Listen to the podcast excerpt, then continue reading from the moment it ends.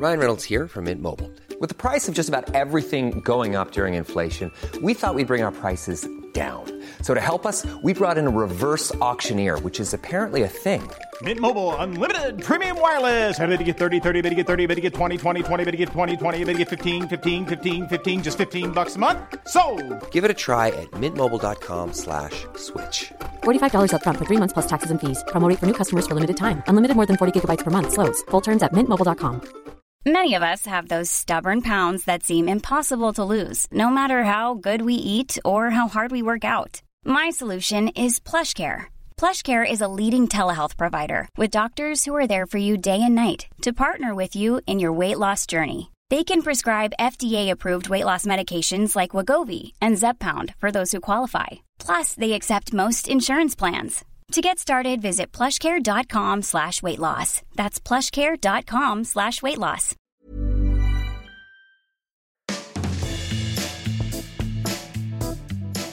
Hey, welcome to the 308th episode of Just Shoot It, a podcast about filmmaking, screenwriting, and directing. This episode is brought to you by patrons Ryan Godoy, Ryan Legad, Ryan Kindle, and Ryan Moulton. I'm Matt Enlow. And I'm Oren Kaplan, and today we have an episode all about Ryan's. Just kidding, but that would be great. I do want to shout out Ryan Moulton specifically. He has been a patron since April 28th, 2018. Pre COVID. I hope you're still listening, Ryan, and that this doesn't remind you to turn off your Patreon. Yeah, I'm sure he's not listening, but Ryan Godoy is listening. He's been a patron since 2019, also pre COVID. not bad, not bad. 50% of all Ryans who are patrons to our podcast joined pre pandemic. Pre pandemic. When do you think we'll do a live show? That's a great question. I feel like in the summer we might be able to. Yeah, I don't know. I know I'm jinxing us. patreon.com slash just shoot a pod if you want to support us if you want to be a ryan go to patreon.com You don't have to be named Ryan to support our, our Patreon. ideally you would change your name to ryan If you are named Ryan and you are listening right now and you've been thinking about subscribing to our Patreon, now is the time. can we also get some mats we need a few more mats as well yeah, there you go. anyway patreon.com slash just shoot it pod $15 gets you a just shoot it podcast hat let's get into the show today we're going to talk about preparing for a meeting A Hollywood meeting and also working outside of your wheelhouse. We both have kind of been able to stretch our wings a little bit recently, but the last project I just did had all sorts of stuff that I don't normally get to do. And it was a real treat, but also poses the question of like adjusting your approach and figuring out how to tackle different challenges. matt you have been preparing for some meetings I have Um, indeed. and you had a big fancy Hollywood meeting just recently as well. Yeah, I would say on the scope of Hollywood meetings, it was not big. It was probably like, you know, on a scale of one to 10, where 10 is like Mm-hmm. you're meeting with Spielberg at CAA to see if he wants to produce your feature film. And a five is maybe some agent at Paradigm wants to potentially rep you. Mm-hmm. This was like a three. Before you even tell us about the actual meeting, I'm curious what are the signs that you were in a big meeting versus a smaller meeting? Well, I guess there's a couple things. There's the stakes. Like, what are you meeting about? Is it a general meeting, which is just like get to know you? Mm-hmm. Or is it, are you meeting on a specific project? Mm-hmm. You know, when there's a project, it's, I think it's bigger than a general, like, hey, let's meet. Mhm. When you are in the position of power, all of a sudden, that that's the best meeting. That's a different deal. uh, but it's a rare, rare meeting. Can I say that at my time at Comedy Central, when I was doing development, the likelihood that a person had a true understanding of the size of the meeting, of the importance of the meeting, was almost always nil.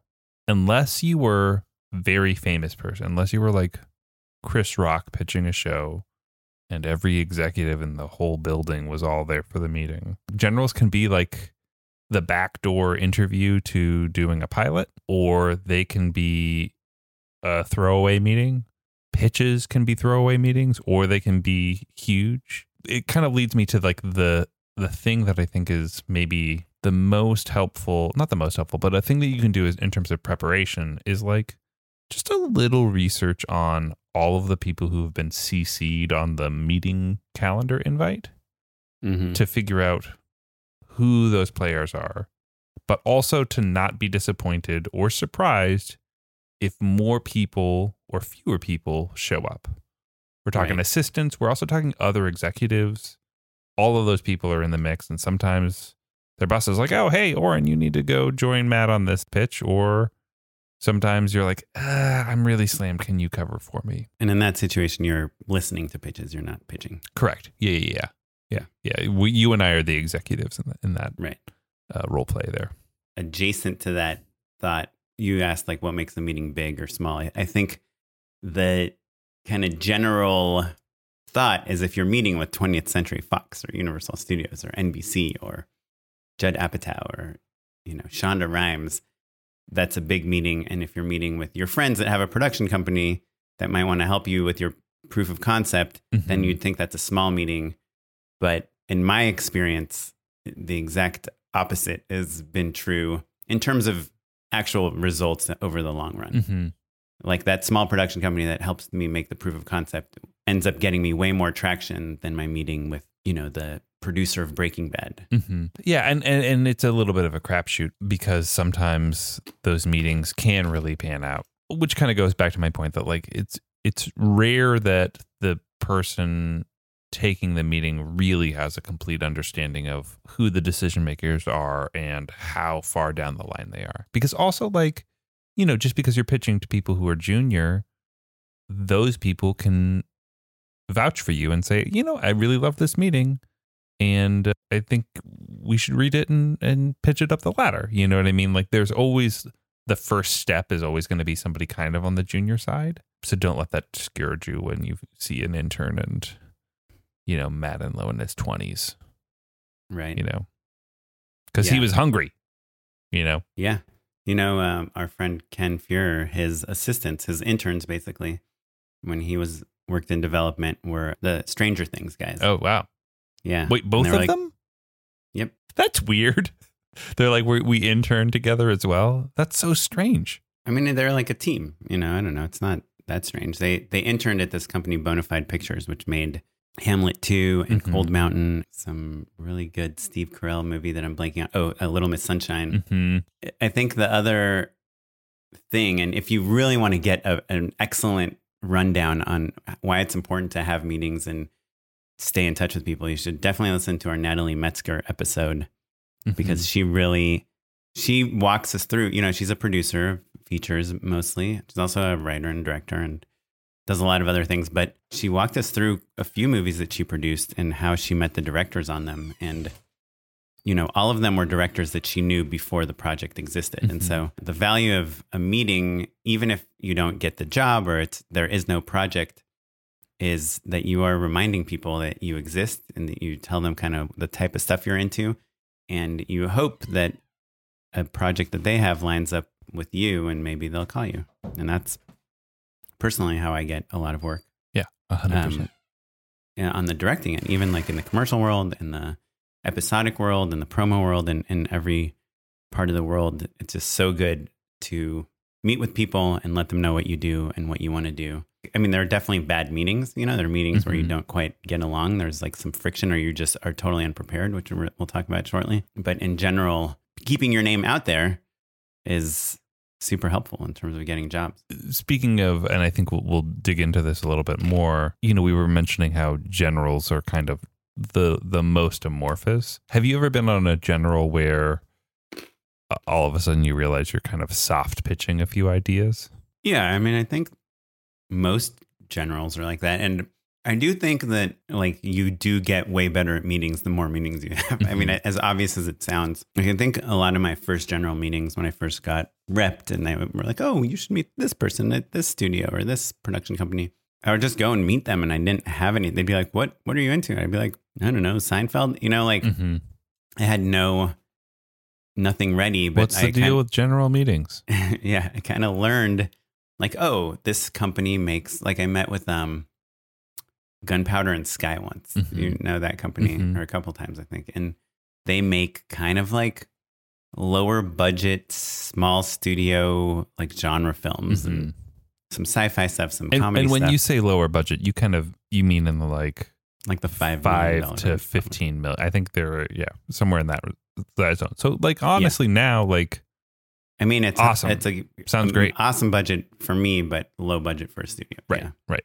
You know, if you know you're going to meet with a company like that, then you have your like actually like your movie, you know, Mhm. ready to tell them about, and maybe you even have a lookbook or you talk about some casting. Or you, ha- you can even offhandedly mention like, oh, you know, I'm working on this project hmm about th- this weird scenario. It's like really about responsibility, but it takes place in you know Mhm. this on this alien planet, whatever it Yeah. is.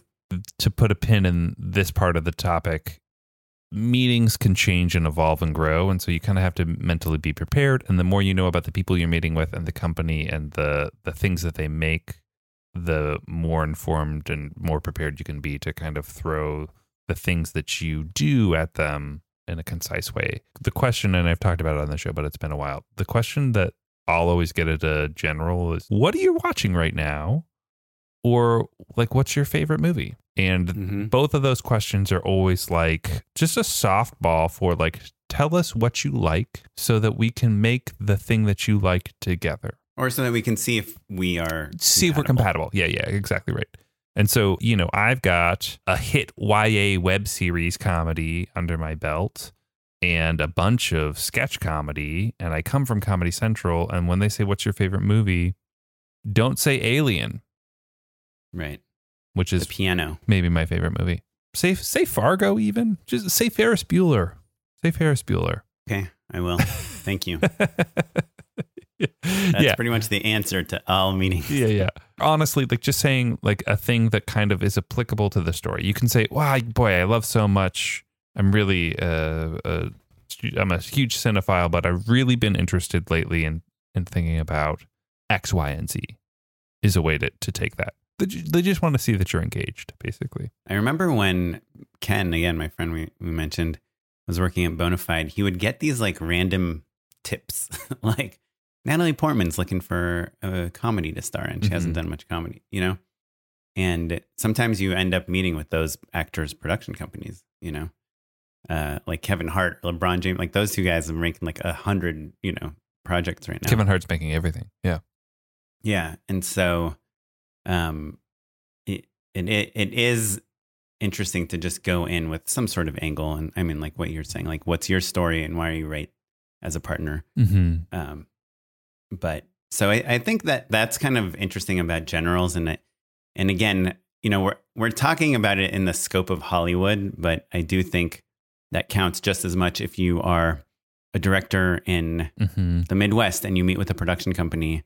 The the idea is Yeah. not that you need a job and you want them to hire you or that you're the greatest person in the world and they should hire you. It's more like, oh, you guys are making, Mm-hmm. working on uh, adventure stuff. And I love adventure stuff. And this is actually, a s I went camping last year and this crazy thing happened to me and it would be cool to make a movie about this. And finding, finding those connections is what those meetings are all about, whether it's in Hollywood or outside of Hollywood. Well, and I think that if you do the homework of knowing the people that you're talking to a little bit and don't get locked in because who knows, they could be like, yeah, I know we did sci fi, but uh, actually our bosses just said that we're a rom com house now. You know, be ready to pivot. But it's more about just kind of being concise and clear with like what your point of view is. Even if that is a major pivot, it's okay to be like, uh, you, you need to be authentic to yourself, right? So it's not like when you go to Gunpowder and Sky, you only pitch the things that you think are 100% in their exact Right. So- guns and guns and Airplanes. powders and sky. You know, you put your own twist on it for sure because that's why they're meeting with. This is Paige, the co-host of Giggly Squad, and I want to tell you about a company that I've been loving, Olive and June. Olive and June gives you everything that you need for a salon quality manicure in one box. And if you break it down, it really comes out to $2 a manicure, which is absolutely insane. It's also so easy to get salon worthy nails at home with Olive and June. The difference between how your nails used to look when you did them yourself and now with the Mani system is a complete game changer. The best thing about Olive and June too is it's a quick dry. Dries in about one minute, lasts for five days, and full coverage in up to one to two coats. Visit oliveandjune.com slash perfect mani 20 for 20% off your first system. That's oliveandjune.com slash perfect mani 20 for 20% off your first system. Millions of people have lost weight with personalized plans from Noom, Like Evan, who can't stand salads and still lost 50 pounds. Salads, generally, for most people, are the easy button, right? For me, that wasn't an option.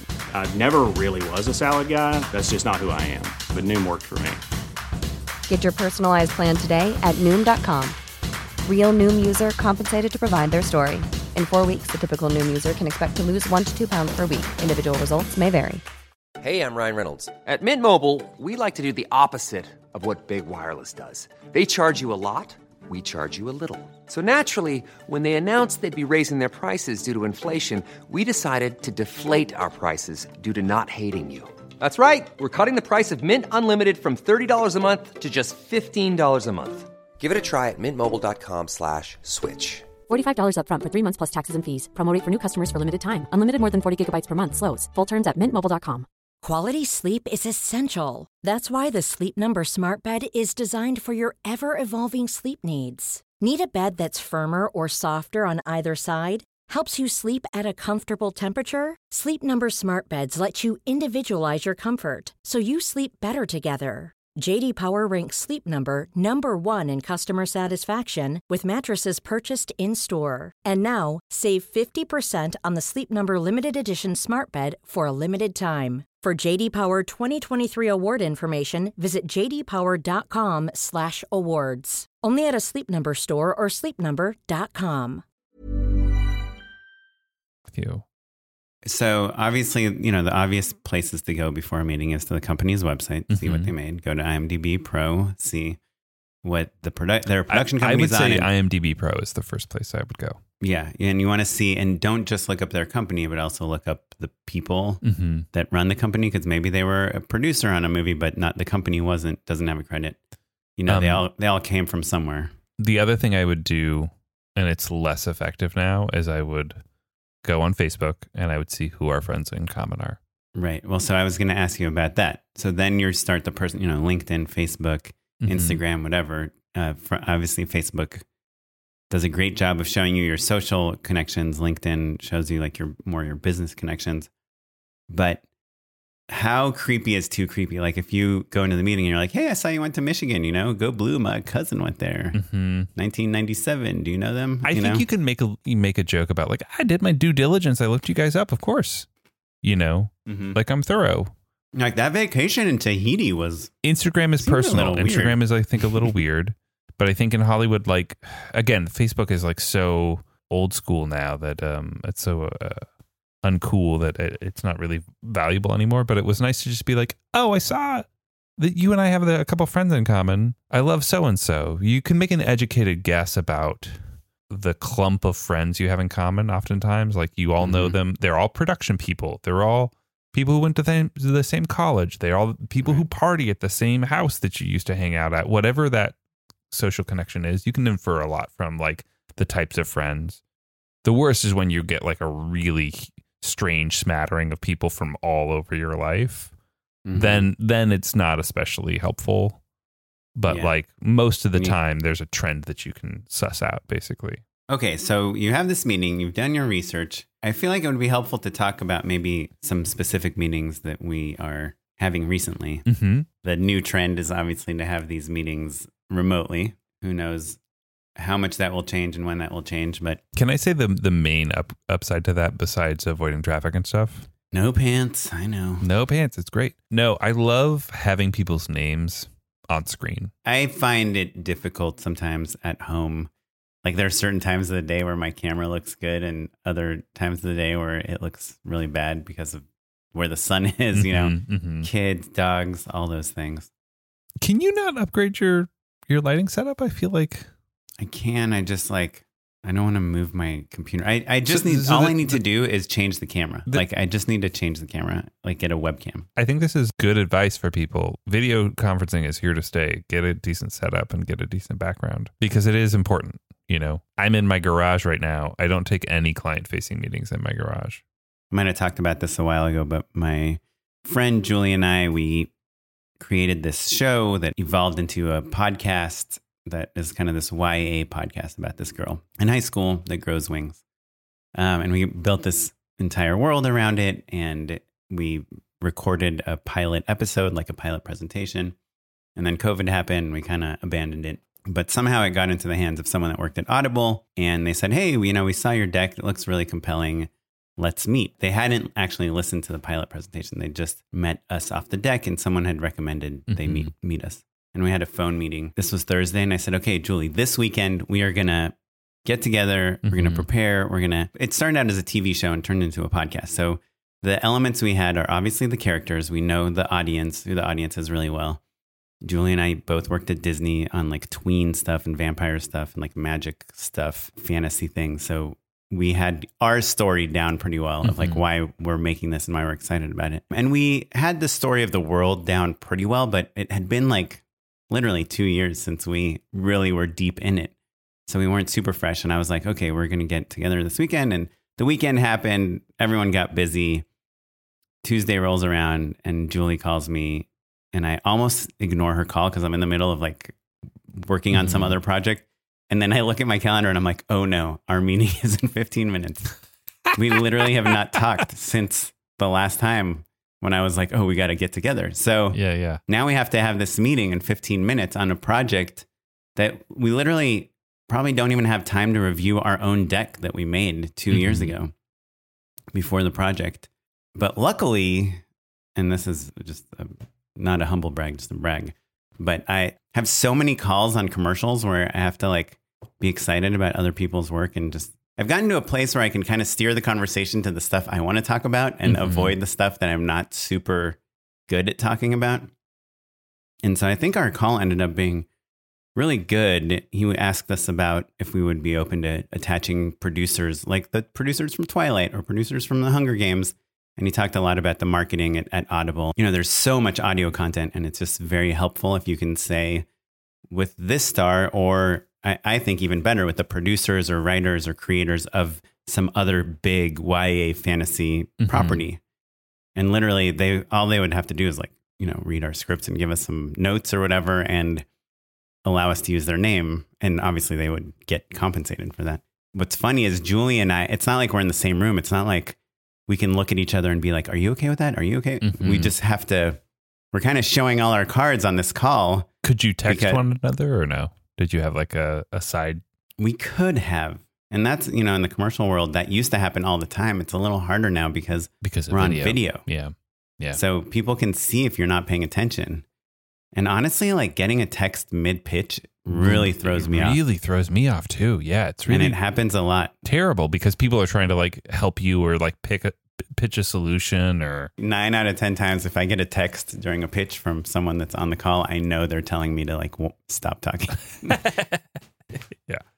Cause that's when I'm nervous. I just like, I over explain and over pitch. And I'm like, Mhm, oh, or mhm. we could do it like this, or I saw this thing and this is awesome. And, Uh, I know. think you and I both uh, suffer from the challenge of being more technical than most other people on any call ever. And so our ability to explain how we are going to solve a problem can oftentimes be very boring because we get into the specifics in a way that no one if they cared to know, they would have a literally they'd have a different job. I also like if I'm not getting a reaction, I try I try pivoting, you know, Mhm. which is not always a good idea because then I'm I'm just over pitching. I'm like, oh, you know, I thought we could like at the end we don't know who who the killer is. You know, I thought that would be cool and it would start a conversation online, and there's no reaction. I'm like, you know, or we could we could tell who the killer is. I think that would be cool too. You know, that's the problem I have. I think that the thing that you hit upon that's uh, the hardest part of, about all of this is that gaining traction is the name of the game. Part of it is that there's so much stuff out there, so many pitches, so many ideas that are well presented from, from really thoughtful, smart writers. And so oftentimes executives are just looking for something that helps the project cut through the noise that's not creatively driven because they they're just drowning in great material all the time you know Mm-hmm. and Yeah. and so saying things like I, I would be really helpful if you had an executive producer who had a track record in this genre is a differentiator it's a way of saying like hey this great show also came from other people who made shows that you love you know. Mhm. Um, and so it can be frustrating because it's like sometimes it feels like it's deflecting. Sometimes it feels like, oh, well, you you don't know what's good, or you know, just stand behind something you be- believe in creatively or whatever. But like the truth is, those people have to sell the project to people higher up and higher up and higher up, and at a certain point, those people are no longer creatives. Yeah, the guy literally told us. He said every week at Audible we have a meeting and everyone talks about the projects they've found and they have to pitch them to the room. Yeah, Yeah. And he said he said your project is exactly what we're looking for right now. Like no one is making podcasts for like 18 to 25 year olds. And we know that it's like a big market where we have like I think they're tied in they have some tie in to like people that listen to music but don't have a lot of content created for them. Mhm. And so he was like, you know, this is an easy pitch from like a demo, like genre, all that stuff. He's like, but but what would really give it value is if I could attach a name. Mhm. And the interesting thing about this is that he said he actually knows the producers of Twilight. So Mhm. he almost was like, he didn't quite offer up his own connections, but he, it sounded like that would be a, an avenue that we could go down. Um, now, so my question for you, Matt, is he had not listened to our pilot presentation that we had made. Mhm. And I think I kind of caveated it with I was like, look, it's not it's not like perfectly sound engineered and everything. It's kind of like our initial thought of how to set up this story. You know, we're really excited about this and Mhm. the world, but from a production standpoint, this isn't like Mhm. super polished. So I'm just giving you that. And he's like, oh, great. Yeah, I'll listen to it, you know, over the next week or two. And so that was like two weeks ago, Mhm. and we haven't heard back. When do we follow up? Or do we not follow up? I think you do follow up. Here's the hard truth. Most of the time, when you're talking to an executive, they have other things that are going to end up pushing your project lower on their to read stack. There's going to be hot stuff that's coming in. Their boss is going to be like, oh man, so and so just came out with an awesome podcast or an awesome screenplay or this, the blacklist just dropped or whatever. So even though they really did want to get to your thing and they're not intending to be hurtful or rude or whatever. They just things pile up. And so what's tricky is that your point of like, oh, they'll reach out if they like it is true, but also sometimes it's helpful to give them a little nudge to remind them because it could have just literally fallen so far down the stack that it Mhm. just never gets read. For sure. And I feel like even getting the meeting, I think it might have taken us a couple times to schedule it. So I can see that happening. Even when we spoke, there wasn't like a lot of urgency. There was more of a, you know, this type of thing is what Audible is trying to do right now. Mhm. Well, and, and what we're talking about again, certain executives I think have really strong creative instincts and can say, This is great. hmm And that just takes experience and time and passion. And those are the good ones. Um, but for a lot of them, it's really kind of a guessing game. Things are subjective. Screenplays are hard to read. And so no matter if if a person person thinks, "Hey, this creative is great," or if they're like, "I think this is good," and I, but I can't really tell. No matter what, they still have to have that other thing to sell the thing up the stream. So, so a, a good executive can be like, "This is great," and I know exactly who I should take it to to package it up and make it happen. I know that Natalie Portman is looking to do comedies and this is right for Natalie and I know her manager super well. Right? Mhm. Like that that's that's the job of a of a producer of an executive at, at one of these companies. But it's pretty darn easy to be like, you know, I, I read a bunch of scripts and I liked them. Yeah. And that's that. And then you still have your job and you didn't put your neck out on anything. And your bosses can always come in and say, well, you know, Steven Spielberg really wants to do a podcast. So we're doing that one. And then you work on that. Right. Yeah. But I do think, you know, if you work in development, like there is a lot of value you get from bringing projects to the company. A hundred percent. But it's still, and- it's Mhm. still, those people just need ammunition right. to actually get it sold. Yeah, and I do think like thinking back on it that that was the his point in that call is like, hey, I like I like your idea. You're making the type of thing that we would buy. Mm-hmm. Please help me figure out Give me how something I can else. sell it. Right, exactly. So I'm if you, tell you if, what it's missing. if you were like, hey, you know what? I reached out to your pals. I Mhm. mentioned that you'd read it and that you were interested and that you could be right for it, and they really want to do it. Then you're off to the races. That is an interesting point.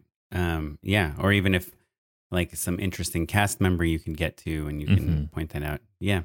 Well, so I want to say one other thing, like specifically about our meeting, which again, it I don't know that I would call it a pitch meeting, as the guy had already read our deck, so he kind of had a, Mhm. an idea of the world and the tone. And I think that a lot of new writers and directors and filmmakers, their instinct is to go into this pitch with this document where it's like, hey, here are my characters. Here's the Mhm. world. Here's the the arc of season one, of season two. This is how I feel like a lot of new filmmakers are like, and there's uh, such an opportunity for guest stars. You know, every Mhm. episode, a different person can get into the Uber or whatever, some dumb idea. But what I find and what I learned, I think, from like pitching commercials and stuff is like, I think what's much more interesting for them to hear about is why you're excited about the this Mhm. idea, purpose you think it serves, like what's missing in the world that this fills the hole of, like what people it appeals to. And you can definitely talk about the story and you talk about the genre, but I think like turning into like like oh, and then at the end of Act Two, this thing happens, and the end of Act, you know, like then there's this twist, and the catalyst is this and that, and like I think it's pretty laborious to listen to. You know, I'm sure when you Mhm. were at Comedy Central, someone like pitched a whole pilot and to you, and you were like, "Eh, I'm Yeah. kind of falling asleep." I mean, uh, that place was so talent driven that it was really like, oh, we love your point of view. How can we turn that into a show? Which is kind of another version of what you're saying. You have to be a decent writer. You have to have great ideas. All of that stuff is, those are the prerequisites to even just get into the building. And they're either gonna read the pilot or they're gonna read the treatment or whatever the follow up material is. So, to your point, it's like, why is this interesting is what's important. And really what again what we're saying is like what are they going to say to their bosses in the follow-up meeting when they go around the room and everybody talks about the projects that they read. And it's really good doesn't mean a ton. But like, Right. oh, I talked to Oren, it's really good. They actually already have some talent attached. It's a pretty hot piece of talent or something like they would say something dumb like that. I mean, it can even be something as simple as like it's based on this viral Mhm. video he made that got like a hundred million views. You know? Yeah. Yeah. Traction. yeah. That's exactly right. And so I'm curious now, kind of that. That's my point of view. We'll see what happens with that project. I'm not. I'm definitely not waiting, like Mhm.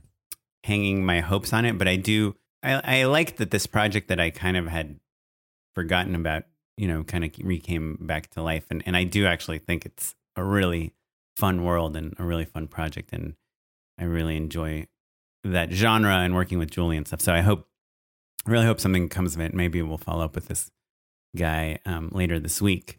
But I'm curious about your project, especially in the Mhm. context of what I just said, which is like pitching the script is probably Mhm. not always the most fun thing to listen to.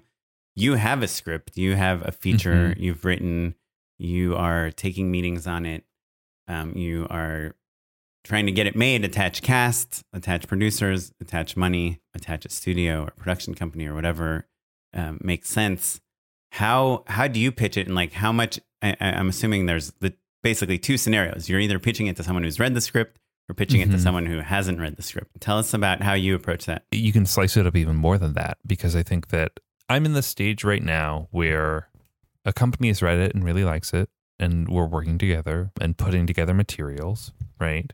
And but this is a company that needs more companies to make the movie happen. right? Correct, correct. Yeah, yeah, which is often the case. So, you know, it's it's unless I was like pitching, uh, you know, Warner Brothers, they wouldn't, and even still, often at this nowadays, it's like there has to be more buy-in, especially with TV. But I'm gonna have to pitch this thing, God, fifty more times to different people, right?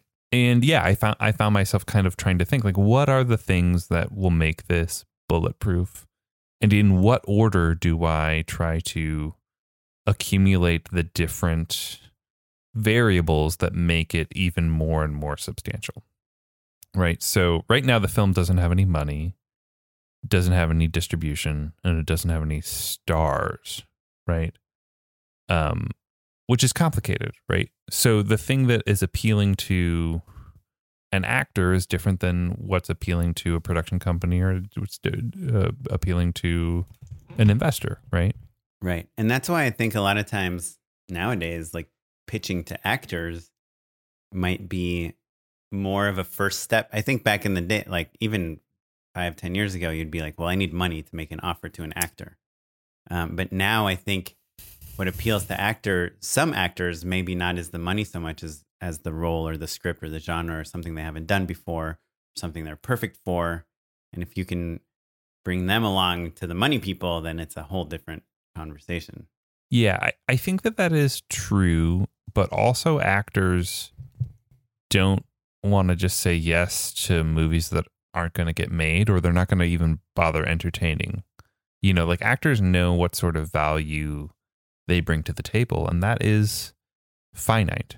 Do you know what I mean? If a, an actor, an A-lister, does a handful of bad movies in a row, they're no longer an A-lister, right? And so, uh, and also they have a, a, a barriers of protection that keep different types of productions from even getting to them, right? Yeah. And so it is a little bit of a chicken or an egg thing that can be frustrating. And also it takes them a long time to read. Mm-hmm. You know, and the the brutal part about making offers to actors you know they they they have busy lives and you can only offer one of them each role at a time so so this is the challenge of attaching talent versus for equity investors or just general investors or production companies versus not, right? Is that you go to one of these companies and you're like, okay, well, I've got this person. And they go, who? And then you go, well, they were on this show and that show and they're like oh yeah I, I heard of that one you can be aware of a show and they could be like the lead on the show and still not be famous enough to move the needle quote unquote for companies if they're not frankly fans of that show or if there's not right. some objective sort of star meter essentially right. tell me about kind of your upcoming meetings and what you're doing to prepare for them i have been really frustrated because i've been in I can't tell you how many projects that were like backed by studios and didn't go because you get into this game of naming an actor and then them saying, you know what, they're not famous enough. And then we name another actor and they're not famous enough. And before you know it, you just slowly, through attrition, end up with like, oh, you literally only can have the most famous people in the world in this streaming series on this new platform that hasn't launched yet. Mm-hmm. And they're not going to do that. So I have a few strategies. Well, partially I'm I'm writing roles that I think are really appealing to actors, and not unlike the way Josh Ruben was really aggressively like writing things that would be really appealing to actors in so much as that they're strong, they're powerful, they're not underestimated, they're unique, and that I'm looking for performers who have perhaps been overlooked in the leading role, for instance, or aren't often depicted in this way, which is kind of a sweet spot. So, so to your your question about how am I preparing though, in the last six months, I've been really like writing, copywriting a ton of different commercials and decks, and like pitching on all sorts of different uh, advertising campaigns. And the thing that we're constantly talking about is the hook.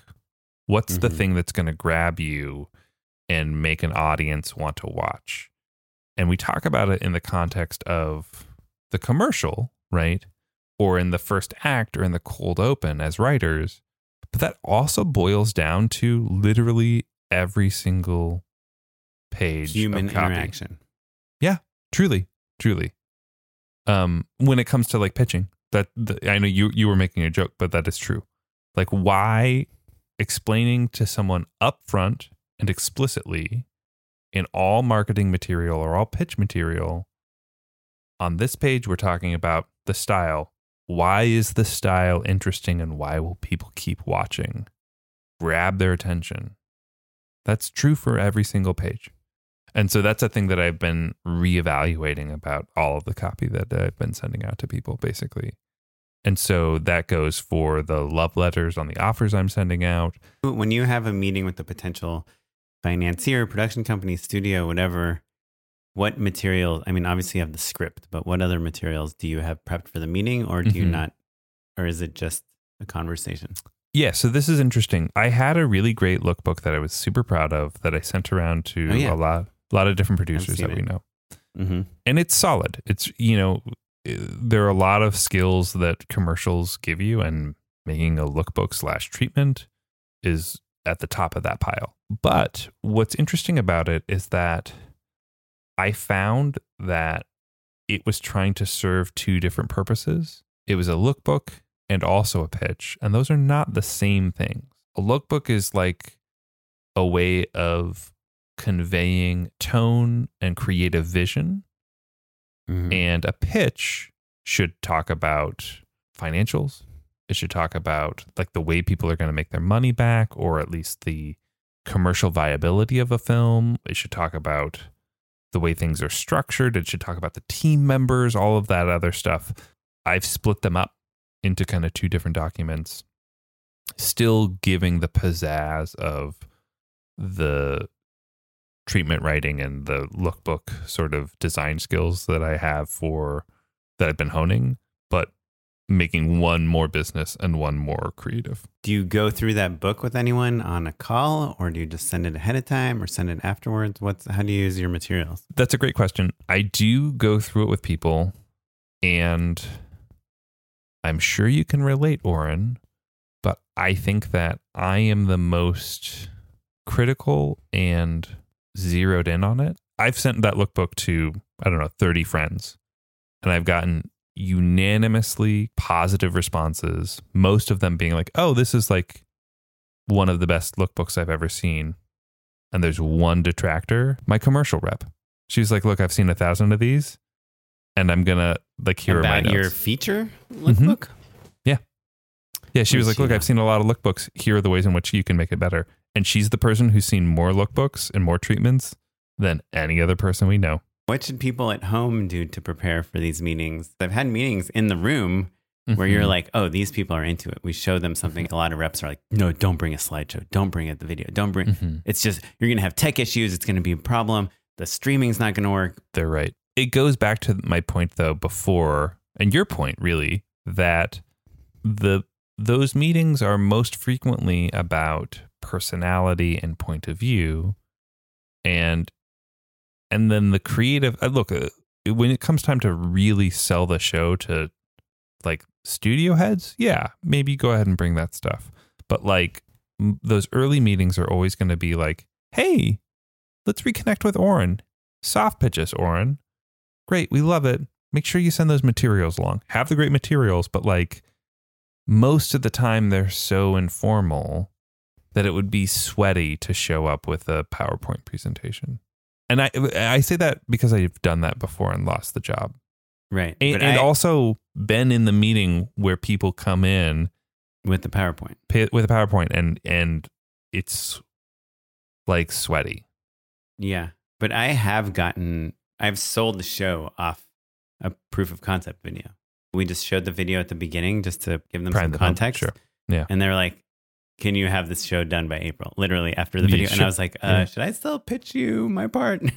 like, you know, we had the whole thing scripted. It was like three of us. If it is something that, that makes your pitch better, that helps you be confident. I'm not saying necessarily PowerPoint, but you have an image you want to show or something uh, that you'll you'll be wasting time describing, you know, Mhm. then that's good. But yeah, like I think I agree with you that most times the materials will get in the way of your personality. But if your personality is not good in the room, there is on occasion the materials speak for themselves. you know? Yeah. I mean, we're we're talking about a very specific type of pitching and it's a bummer because like, you know, being good in a room and being good at writing and being good at directing and being good at show running are all very different skills.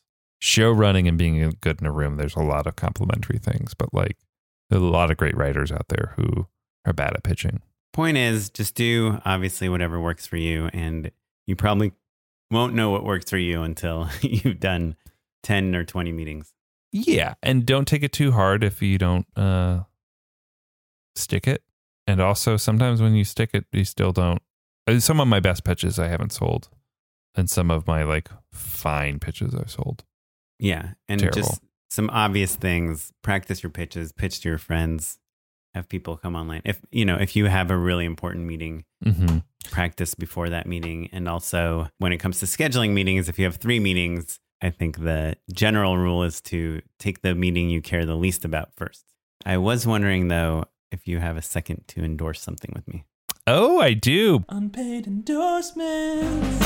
All right, so I got a funny one. So I have a new baby, and before that baby was born, my wife and I both stopped drinking, her out of obligation and me out of solidarity. And as a result, I started drinking non alcoholic beers. I tried a variety of different ones. There's a beer called Partake.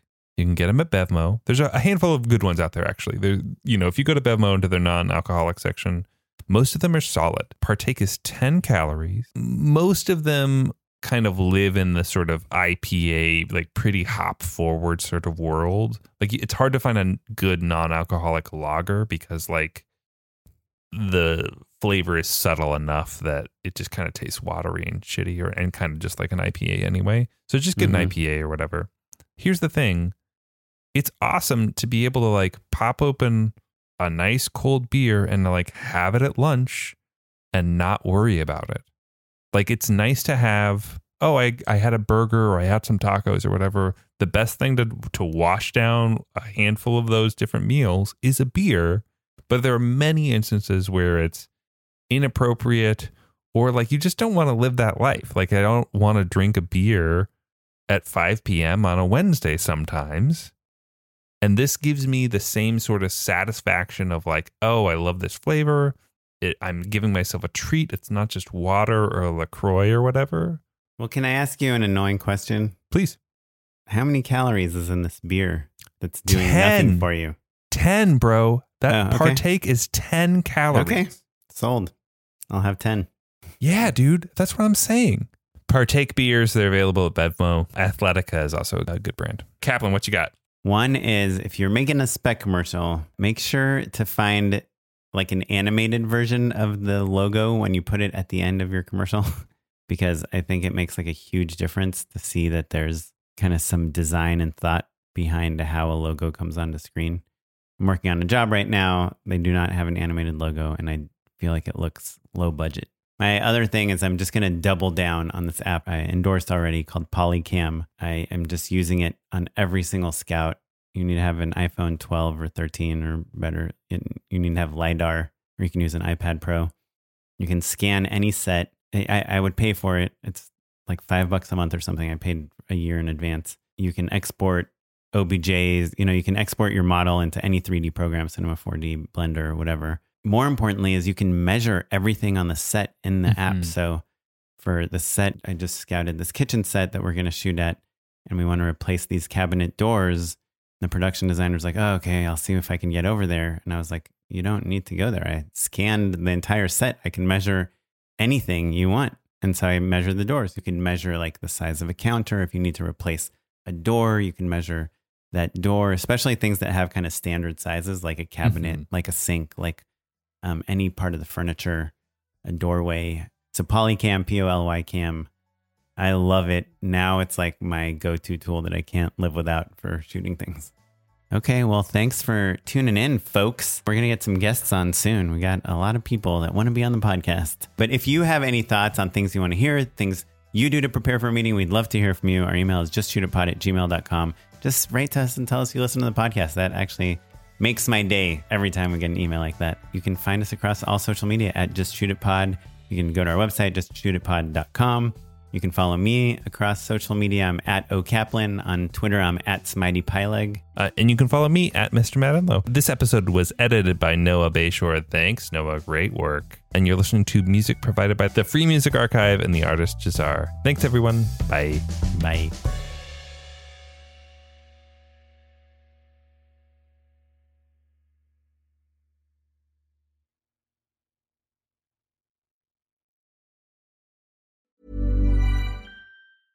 Mom deserves the best, and there's no better place to shop for Mother's Day than Whole Foods Market. They're your destination for unbeatable savings, from premium gifts to show-stopping flowers and irresistible desserts. Start by saving 33% with Prime on all body care and candles. Then get a 15-stem bunch of tulips for just $9.99 each with Prime. Round out Mom's menu with festive rosé, irresistible berry chantilly cake, and more special treats. Come celebrate Mother's Day at Whole Foods Market. Hey, it's Paige DeSorbo from Giggly Squad. High quality fashion without the price tag. Say hello to Quince.